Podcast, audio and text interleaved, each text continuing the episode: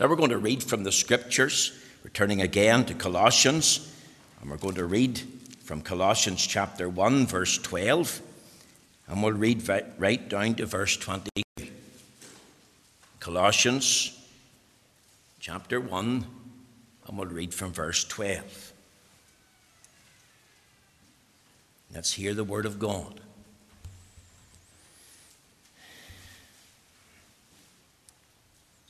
Find the place. It's good to hear the Word of God. It's better, in a sense, to see it. A copy of your scriptures before you, and for those online, the words will come up on the screen. Let's hear the Word of God. Colossians 1, verse 12. Giving thanks unto the Father which hath made us meet to be partakers of the inheritance of the saints in light, who have delivered us from the power of darkness, and have translated us into the kingdom of his dear Son, in whom we have redemption through his blood, even the forgiveness of sins, who is the image of the invisible God, the firstborn of every creature. For by him were all things created that are in heaven and that are in earth, visible and invisible, whether they be thrones or dominions or principalities or powers. All things were created by him and for him. And he is before all things, and by him all things consist. And he is the head of the body, the church, who is the beginning, the firstborn from the dead, that in all things he might have the preeminence. For it pleased the Father that in him should all fullness dwell. And having made peace through the blood of his cross, by him to reconcile all things unto himself. By him, I say, whether they be things in earth or things in heaven. And you that were sometimes alienated and enemies in your mind by wicked works, yet now hath he reconciled in the body of his flesh through death, to present you holy and unblameable and unreprovable in his sight. Amen. We know the Lord will stamp with his own approval and blessing this reading of his own precious and infallible word.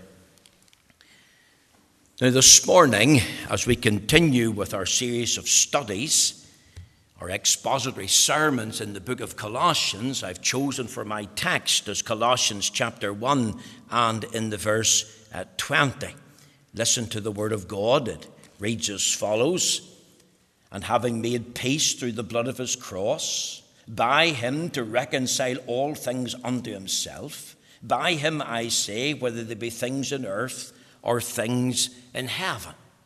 And my theme today I've entitled The Preeminence of Christ in the Work of Reconciliation. Now, I believe that the book of Colossians is one of the most precious books in the whole of the New Testament. It's really a glorious book, a, a wonderful gem of eh, inspired literature. So let's ask the question who was the pen man? Who wrote it? And, and the answer, of course, is found in verse 1 of chapter 1 Paul.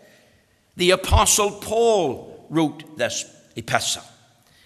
And we could ask a second question where was it written? And the answer is in prison. Paul is a thousand miles from Colossae as the crow flies. So it's one of Paul's prison epistles. Remember, he's there for the Word of God and the testimony of Jesus Christ. Why was it written? It's also known as a polemic epistle. That's a big word for children, isn't it?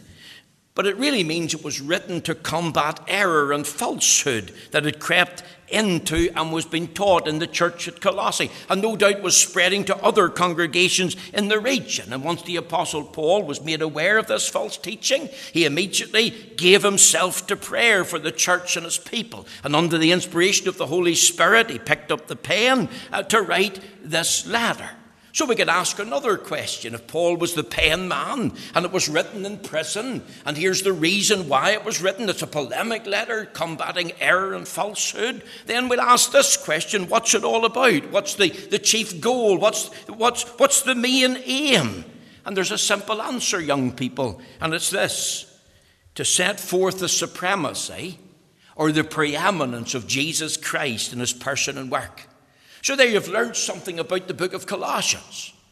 It's not only a precious book, it was written by Paul, it was written in prison, it was written for this reason to combat error and falsehood, and its chief aim is to set forth the preeminence of Jesus Christ in his person and work.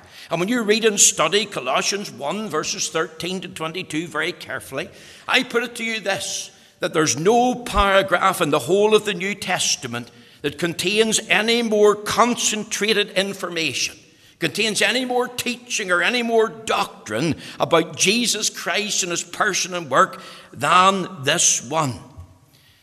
Now, we have been studying this very slowly. We've been opening it up, peeling it off layer upon layer.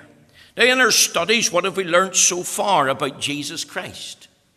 Remember, we have learned that Jesus Christ is the great Redeemer of sinners. He is the one who delivered us from the power of darkness and translated us into his kingdom.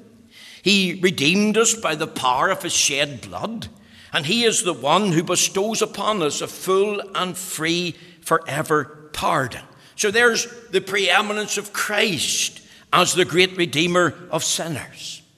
We learn, secondly, that Jesus Christ is preeminent in the magnificence of his person. He's the image of the invisible God, the exact representation or representative of who God is in the very essence of God's being. Jesus Christ eternally exists as the eternal Son of the everlasting Father.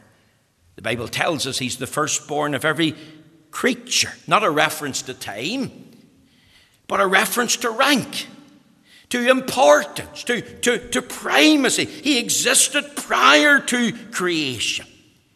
Then we've seen his preeminence, thirdly, in creation. Jesus Christ is the creator of the whole universe. Colossians 1 16 to 17. He existed before creation. He created the whole of the universe. All things exist for him and through him He's not only the primary cause in that he planned it all, he's the instrumental cause. He produced it. And he produced it by the word of his power. And he's the final cause because he not only planned it and not only produced it, but he proposed it along with his Father. It exists for his glory. The fourth thing we've seen about Christ is this the preeminence of Christ as the head of the church. Verse 18.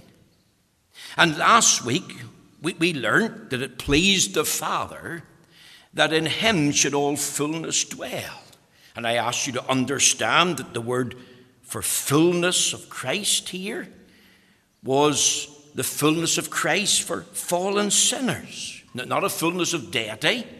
He is eternally and essentially the only begotten Son of the everlasting Father, but a, a fullness in the sense of a, a, communicative fullness. The Greek word here is um, pleroma, which means the, the sum total of divine power and perfection in relation to communicative attributes. And it was all designed to equip the Son for the great work of redemption. Now, I want to add to that portrait. I want to add to that understanding that you have of Christ, and here's a, a, another truth that you want to lay hold of the preeminence of Christ in the work of reconciliation. Now, there's five things in this text about reconciliation. Think about the subject of reconciliation. Look at the text by him to reconcile all things unto himself. Underline the word reconcile. You see, the word reconcile is a Bible word. The word reconciled uh, is used six times in the Bible. As a noun, reconciliation, it is used eight times, three of which are in the New Testament, two in 2 Corinthians chapter 5, uh, verses 19 or 18 and 19. The word reconcile is used some 11 times, and one of those references is found here in Colossians 1 and 20. Here's Paul continuing to magnify Christ in his person and work. And he adds this word, reconcile. You see, this is also one of the great Bible words, and it's connected to redemption. You've heard of the word redemption, regeneration, repentance, remission. Only an individual regenerated by the Spirit of God and made truly penitent and sorry for his sin and redeemed by the precious blood and experienced the remission of his sins. Only that individual is experiencing the reality of reconciliation. What does the word reconcile mean as you read it in the Bible? How do you understand it? We could understand it in a political sense. Way back in 1991, former president of the United States of Russia, uh, President Gorbachev, President George Bush were having a meeting in Moscow, and this is what they said We have met here today to reconcile the world. Did they? The answer is no. Only words. You've got to think of the wars that have been fought and the lives that have been lost since then. But people use it, reconcile in a political sense. You could understand it in a financial sense two sets of accounts, income, expenditure. And the accountant, well, he must reconcile the two, bring the two together. Either show a loss or show a gain or, or show some sort of balance. We understand it in a personal sense. Interpersonal relationship, there's been a fallout, there's been a breakdown in that relationship, there's been a breach. What's the cause? You've got to think of the root cause. You've got to think of contributing causes. And that root cause, that contributing cause, has to be dealt with and removed so that the former relationship can be restored. So that the individuals, therefore, can have peace and harmony with each other. And whatever drove them apart is taken out of the way, it is dealt with. And if it's not dealt with, of course, there'll never be a real, true, lasting, loving, stable relationship. So we understand it in a personal sense. But Paul doesn't use it neither politically, financially, or personally. He uses it in a spiritual sense. By him to reconcile all things to himself. And chiefly, Paul is thinking of reconciling sinners. Sinners are estranged from God and alienated from Him by a life of wicked thoughts and a life of wicked deeds. Isn't that what he says in verse 21? And you, speaking of the church at Colossae, that were sometimes alienated and enemies in your mind by wicked works, yet now hath He reconciled in other words, he's restored that broken relationship by removing that enmity, by dealing with that wicked deed, by dealing with those wicked thoughts. And that's the meaning. In a spiritual sense, man is estranged from God. A breach has caused a, breakdown in relationship. For all have sinned, the Bible says, and come short of the glory of God. Romans 6 and 23 For the wages of sin is death, the gift of God is eternal life through Jesus Christ our Lord. And sin must be recognized. Oh, that we could, we could grasp that. And therefore, once you recognize it, it has to be repented of. You have to be sorry enough, but sorry enough to quit. And then it has to be remitted or, or, or, or, or, or, or forgiven. And, and once it's recognized and repented of and, and remitted or, or forgiven, and, and therefore it's removed in that sense. And what happens as a result of that? That individual who recognizes their sin and repents of it, seeks God's forgiveness, and wants that power of sin broken in their lives, they're reconciled, brought into a right relationship with God. So, so that's the subject of reconciliation. Notice, secondly, the source of reconciliation. Notice the words in the text. You should underline them. It says, by him to reconcile all things unto himself. And then Paul adds, by him I say. So it's underscored twice. It's repeated for emphasis. By him or, or through him. Now, who's the him? Young people, it's a reference to Jesus Christ. Jesus Christ is the sole agent in whom or through whom he alone is the one in whom God brings about this great work of reconciliation. See, God made Jesus Christ to perform or hold three particular offices. Jesus Christ is the sole mediator of the new covenant. 1 Timothy 2 and 5, for there's one God and one mediator between God and men, the man Christ Jesus. Acts 4 and 12 says, Neither is there salvation in any other, for there's no other name under heaven given among men whereby we must be saved. Dr. Martyn Lloyd-Jones preached a sermon in Acts 4, verse 12, and he entitled it this way No Second Name. Why? Because Jesus Christ is the sole mediator, he owns no rival. Therefore, the Church of Rome that teaches that Mary is a co redemptrix or a co mediator with Christ doesn't hold water. It's not true to the Bible. It's not true to, to Christian experience. The sole mediator of the new covenant is Jesus Christ. I'll tell you something else. He's the sole reconciliator. Why? Because God the Father is the reconciler. And He uses His Son, Jesus Christ, as the sole reconciliator to carry out his eternal purpose. God the Father is the one who is doing the reconciling, He's the reconciler. Jesus Christ is the reconciliator, the one who brings eternal deity eh, into contact with fallen, sinful humanity. They're joined together in and through Him. So the Son is the reconciliator. He's the one who purchased that right, He's the one who does the work.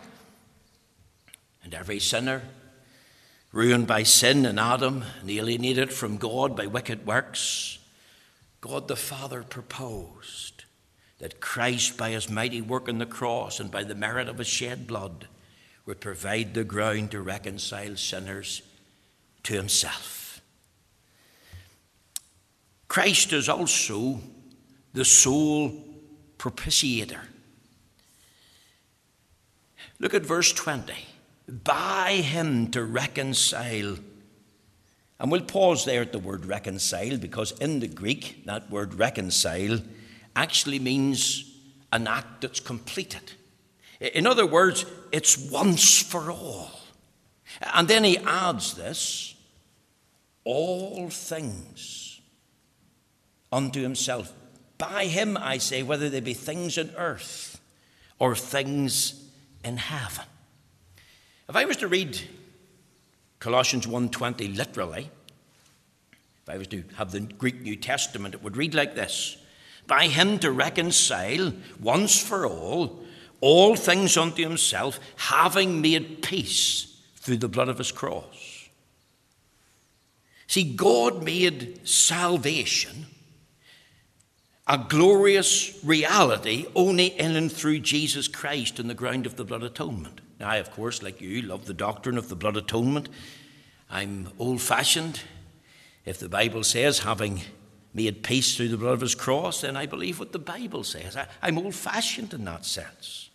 I'm taught to make much of the blood, and we seek to do that in our hymnology, we seek to do that in our theology. But you see, in today's religious world, the doctrine of the blood atonement has been downgraded.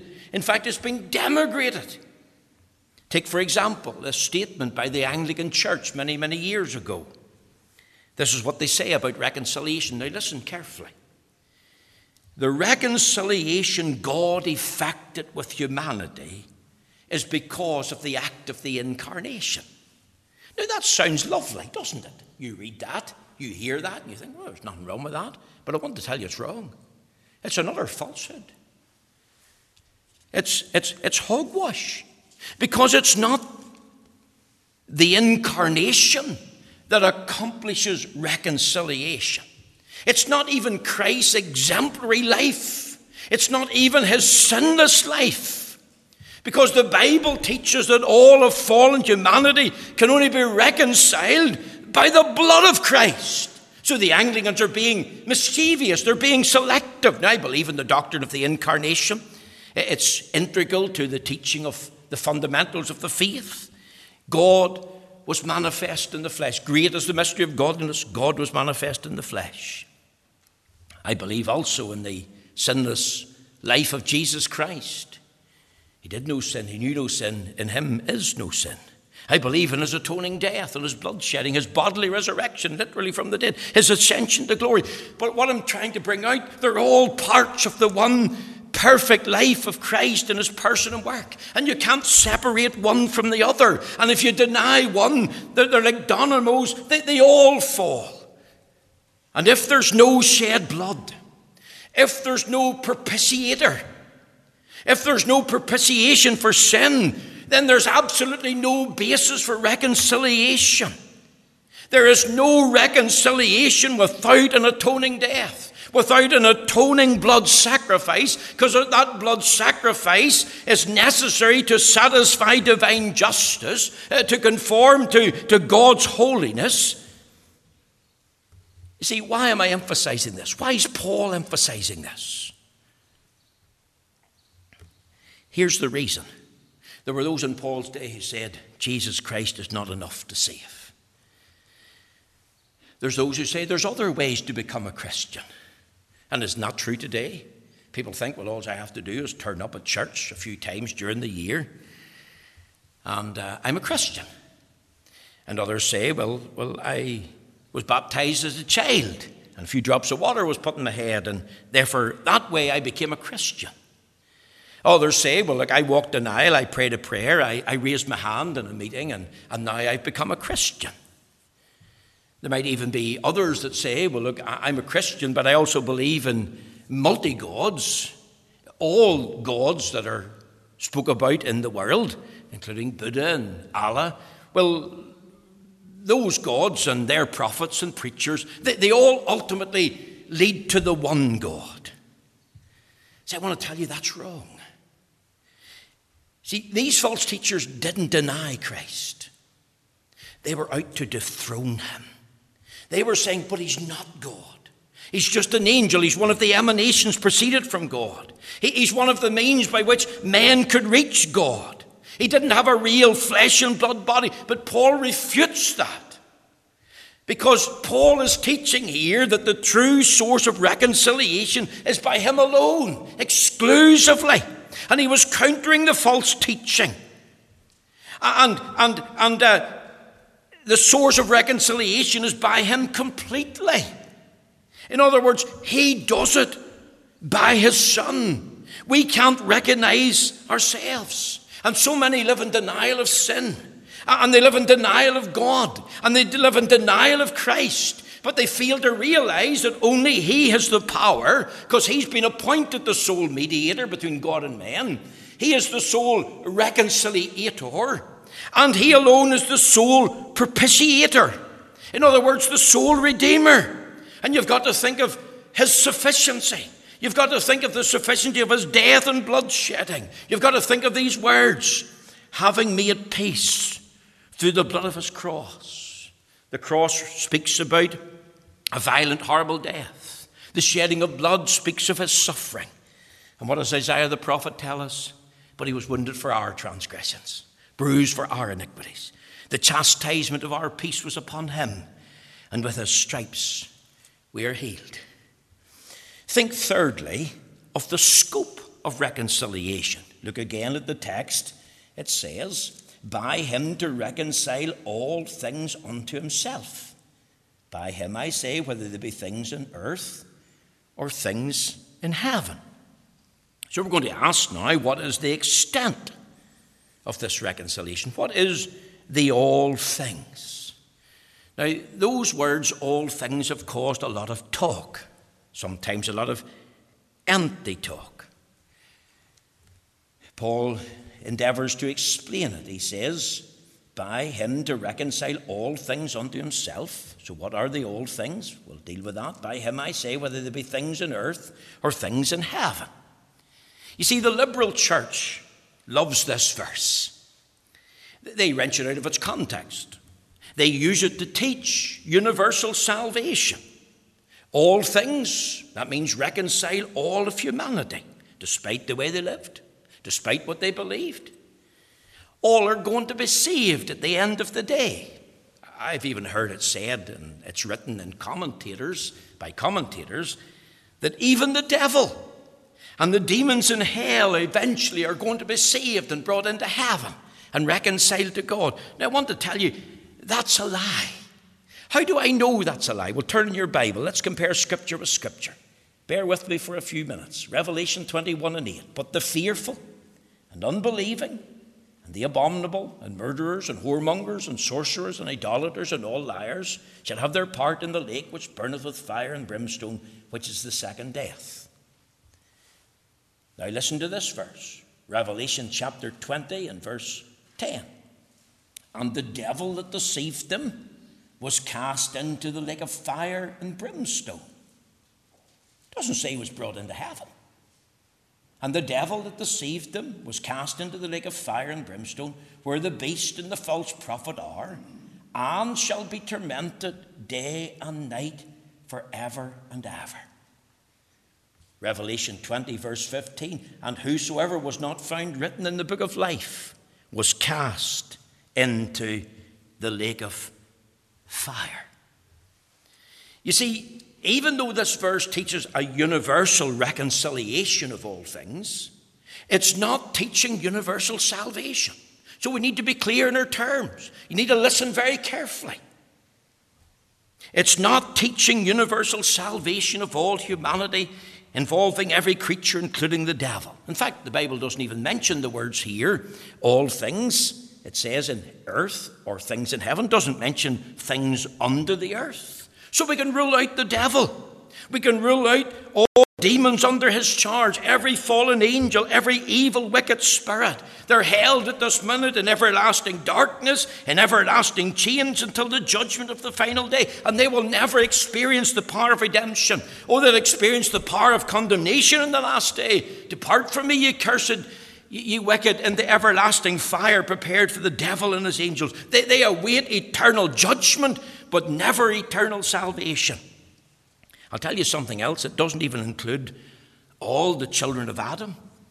It's not speaking of every individual who's ever been born into the world. What about those who die in their sin? What about those who deny Jesus Christ and his person and work? Die as they lived, dying as Christ's rejectors, dying as rebels. Well, over in the New Testament, we read in Matthew chapter 7, the Lord Jesus in the Sermon on the Mount, verse 21 Not everyone that saith unto me, Lord, Lord, shall enter into the kingdom of heaven, but he that doeth the will of my Father which is in heaven. Many will say to me in that day, Lord, Lord, have we not prophesied in thy name? And in thy name have cast out devils, and in thy name done many wonderful works. And then will I profess unto them, I never knew you. Depart from me, ye that work iniquity. In other words, they'll never experience the power of God's redemption. They may experience the power of condemnation in judgment, but not redemption. We can rule out the holy angels. Why? See, some people teach, well, all things, that includes the holy angels. Why would holy angels need to be reconciled to God? They don't need to be reconciled to God. Why? Because they haven't sinned. They are sinless creatures. They don't need redemption. They don't need reconciliation. They live in obedience to their Creator and Maker. The Lord Jesus didn't die on the cross to save sinless holy angels. How do I know that? Well, the Bible tells us that. Hebrews chapter 2, he says in verse 14 For as much then as children are partakers of flesh and blood, he also himself likewise took part of the same, that through death he might destroy him that had the power of death, that is the devil, and deliver them who through fear of death were all their lifetime subject to bondage. For verily he took not on him the nature of angels, but he took on him the seed of Abraham. Wherefore in all things it behoved him to be made like unto his brethren, that he might be a merciful and faithful high priest in things pertaining to God to make reconciliation for the sins of the people. There's the word again reconciliation. We can rule out those that teach all things just exclusively has to do with the elect.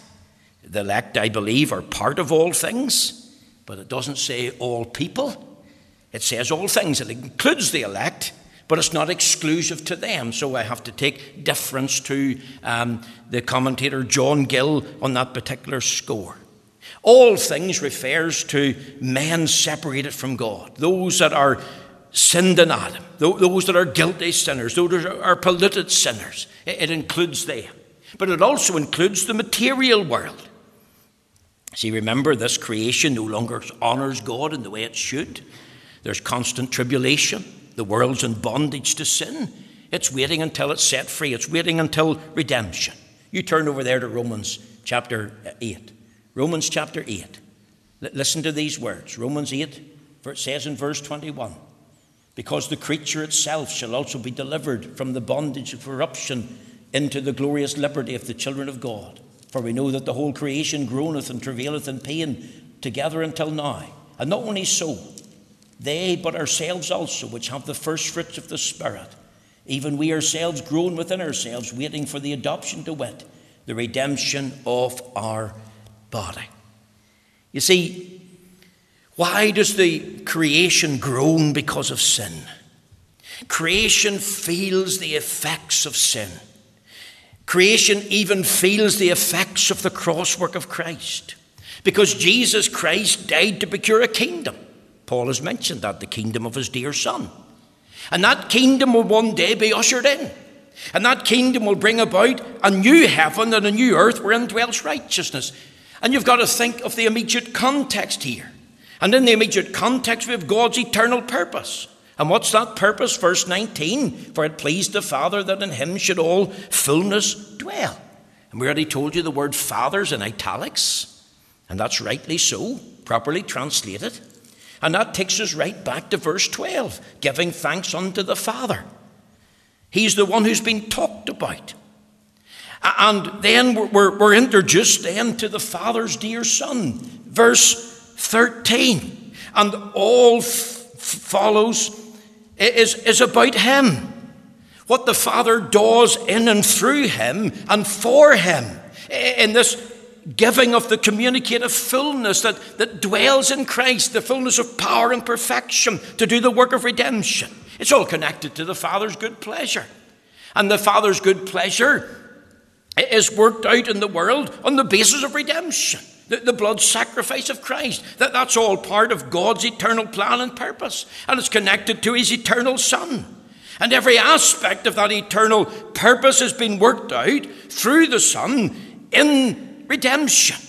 And God's the author of the old creation, God's the author of the new creation. And that's what He's dealing with here. But whenever He says, I say, whether they be things on earth or things in heaven.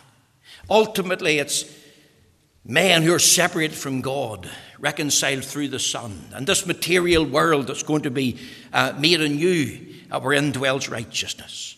So there's the scope of reconciliation. Notice quickly and second or fourthly, the security of reconciliation. He says in the first part of the text, and having made peace through the blood of his cross, peace with God the peace of God. Maybe you're listening to me right now and you are afraid to die. There are some people who are afraid to die. Paul dealt with that. Hebrews chapter 2, verse 14. They're thinking, what is going to happen to me when I die?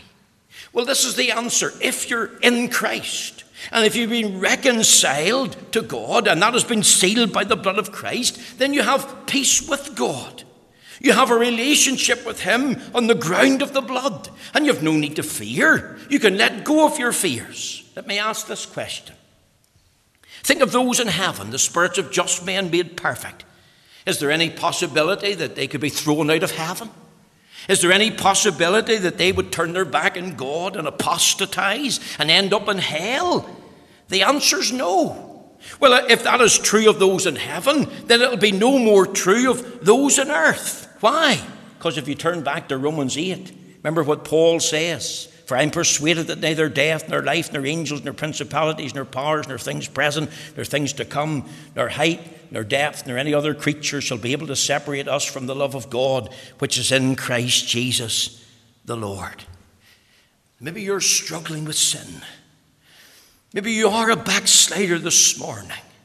Maybe you're struggling with other issues and you have no confidence in yourself And you're saying, well, what do I do? And I'm saying, look to Christ. Keep your eye on Him, the sole mediator, the sole reconciliator, the, the sole redeemer of, of God's people. Remember the hymn writer that was able to say this Yes, I to the end shall endure, as sure as the earnest is given, more happy but not more secure, the glorified spirits in heaven. They might be more happy in heaven, but they're not any more secure because if you're in Christ, then you never can be lost. There's the security of reconciliation. You have peace with God. You're in a relationship of harmony and love and security. I want you to think of this as we finish. I want you to think of the sense of reconciliation. Notice the word and. And having made peace through the blood of his cross. It's a joining word. What sense do we have of reconciliation now? What do you need to do? Well, let me suggest this as we finish bow before God. If you haven't already, take the sinner's place. Realize who you're dealing with. Recognize who God is. So many young people sit in church and they behave foolishly because their mind wanders and they're listening, but they're not listening. And it's easy to dismiss it all and not actually hear from God, not realize who God is and whose presence they're in. But if this word comes to us verbally, reconciled, then we've got to ask, Am I reconciled to God? Has this word reconciled impacted on our mind? Is, is my breach uh, being dealt with to bring me into a right relationship with God? Will you come and fall at his feet like Thomas? Will you say, My God and my Lord to him? Because this is the impact that it ought to have upon us. It should make us bow before the Lord, it should make us believe in him. We should pray. Remember Jonah, where did he pray from? The whale's belly. We can pray to God anywhere. You can pray in your seat. You can pray in your car. You can pray at home. But as you pray, then you've got to plead before the Lord. Remember the scripture says, Seek ye first the kingdom of God and his righteousness, and all these other things shall be added unto you. The word believe means to trust and adhere to and rely on. And are you believing in this living in the true God? Are you trusting in Him alone through His Son, the mediator, the propitiator, the, the reconciliator? Are you fully relying on Him? And let me press home one other thing. You see, here's the impact that this should have. Not only should we come and bow before Him and recognize and realize who He is, and believe in Him with all our heart, soul, mind, and strength, so that we trust it here and rely solely on Him, but we should behave before Him. If He is preeminent in all of these ways that I have mentioned, if He is preeminent even in this work of redemption, and you say, I'm reconciled to God, then remember He's also preeminent as far as your life is concerned. And all that matters is that you live for Him and before Him unto Him. And it's not about riches, and it's not about the best education that's possible, and it's not about becoming famous. Maybe you're listening to me right now and you're at a crossroads in your life. Something has happened, and, and your sin has been found out, and you're wondering, what on earth am I going to do? Well, this is what you do come and bow before God. Believe and trust alone in Him. And, and behave before Him, and that you hand your life, lock, stock, and barrel over to Him and say, Here you are, Lord. Here's my life. Take it. I want to live for Christ. If Christ is preeminent, I want His preeminence to be seen in my life so that He's the center. You see, that's the sense of reconciliation with which Paul writes. That's what he's aiming for. That's what we ought to aim for this morning. May the Lord take these few words and bless them to us.